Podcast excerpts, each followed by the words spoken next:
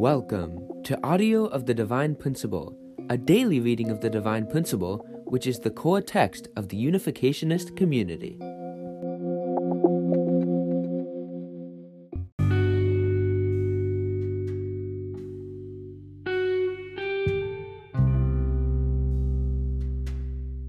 Section 2.2.6 Spiritual Phenomena in the Last Days.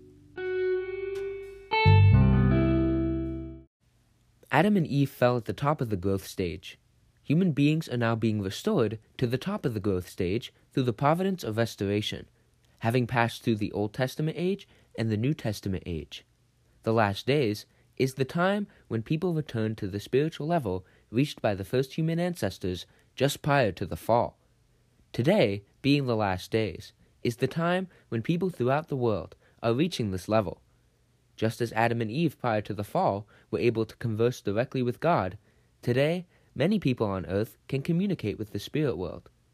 The prophecy that in the last days I will pour out my spirit upon all flesh, and your sons and daughters shall prophesy, and your young men shall see visions, and your old men shall dream dreams, may be explained based on this insight from the principle.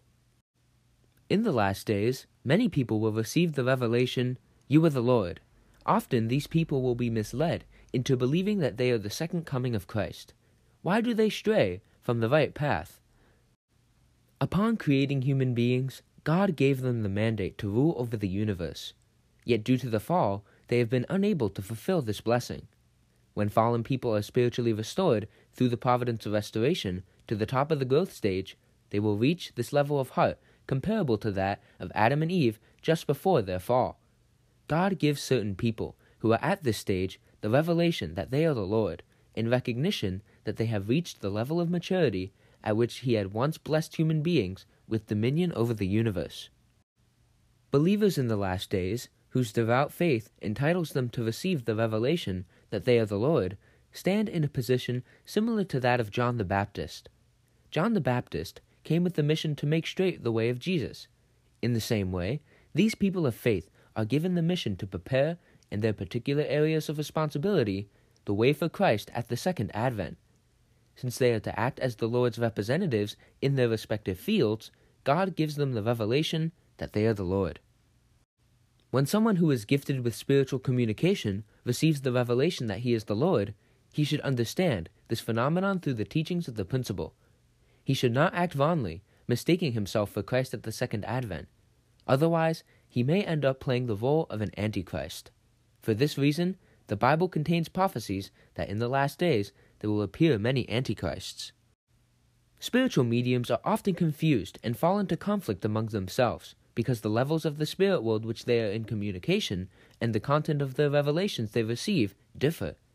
Although spiritually, perceptive people are in contact with the same spirit world, because their circumstances and positions vary and their character, intellect, and spirituality are at different levels, they will perceive the spirit world in different ways. These differences give rise to conflict among them. People who contribute to the providence of restoration usually are responsible for only a part of the providence. Focusing only on their vertical relationship with God, they are often not sensitive to their proper horizontal relationship with other spiritually attuned people. Strife can break out among them, as each thinks that the will of God in which he serves is different that which the others are serving. Their conflicts are aggravated when each of them receives the revelation that he is the best. Yet God offers such encouragement to spur each on to do his very best in carrying out his particular mission within the greater providence. God also gives such revelations because each is, in truth, the one best suited for his respective area of mission. In addition, when people of devout faith become spiritually open and reach the level of heart comparable to Adam and Eve just prior to their fall, they will face a test similar to that which Adam and Eve failed to overcome. If they are not careful, they may commit the same mistake of the fall. It is extremely difficult to overcome this temptation without understanding the principle. Regrettably, many religious people have failed to overcome this test, nullifying in an instant the accomplished gain through the years of devotion and exertion. How can spiritually gifted people cope with these troubles? To accomplish the providence of restoration in a short period of time, God apportions different missions to numerous individuals and relates to each of them independently. It is thus virtually inevitable that conflict break out among spiritually sensitive people. However, at the end of history, God will provide them with the new truth. The new truth will help them understand that the unique missions with which each has been entrusted are all for the sake of the whole and the whole purpose of. How can spiritually gifted people cope with these troubles?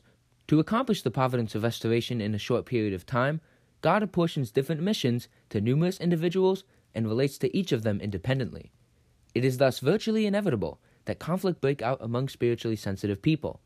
However, at the end of history, God will provide them with the new truth. The new truth will help them understand that the unique missions with which each has been entrusted are all for the sake of the same ultimate purpose of God. It will guide them to cooperate with each other and work in harmony to accomplish the greater purpose of the providence of restoration. In this era, all spiritually gifted people should cease their stubborn insistence that they alone have been serving the will of God. They should search out the higher and more comprehensive words of truth which can help them correctly understand their positions and the true nature of their providential missions. Only then will they be able to overcome the confusion stemming from the past horizontal conflict. Only then can each arrive at the fulfillment of his individual path of faith and bring forth its beautiful fruits.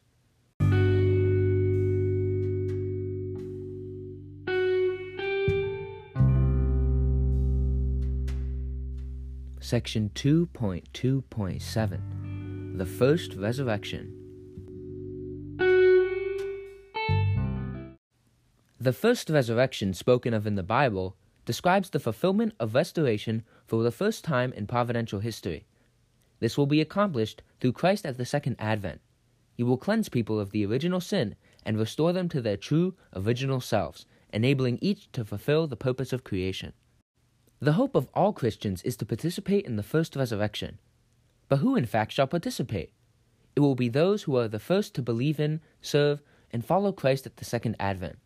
They will assist him in fulfilling all the indemnity conditions worldwide and in accomplishing the providence of restoration. In the process, they will be the first to have their original sin removed, become divine spirits, and fulfill the purpose of creation. Next, let us investigate the meaning of the 144,000 mentioned in the Bible. In order for Christ at the second advent to complete the providence of restoration, he must find a certain number of people who can restore through indemnity the missions of all the past saints who, despite their best efforts to do God's will, fell prey to Satan when they failed in their responsibilities. He must find these people during his lifetime and lay the foundation of victory over Satan's world. The total number of saints whom Christ at the second advent must find to accomplish this task is 144,000. In the course of God's providence of restoration, Jacob had 12 children with whom he sent out on his mission to restore a family. Moses led 12 tribes in fulfilling the mission to restore a nation. If these 12 tribes were to multiply once more after the pattern of 12 tribes, they would total 144. Jesus, who came with the mission to restore the world, found 12 disciples in order to restore through indemnity, both spiritually and physically, the number 144. Yet due to his crucifixion, Jesus was able to restore it only spiritually. Jacob had 12 sons in order to restore through indemnity in his lifetime the vertical course of 12 generations from Noah, which had been claimed by Satan. In the same way, Christ at the second advent must restore through indemnity in his lifetime, both spiritually and physically, the long providential course since the first coming of Christ, who has set up the spiritual pattern of 144 tribes. To accomplish this, he must find the required believers corresponding to the number 144.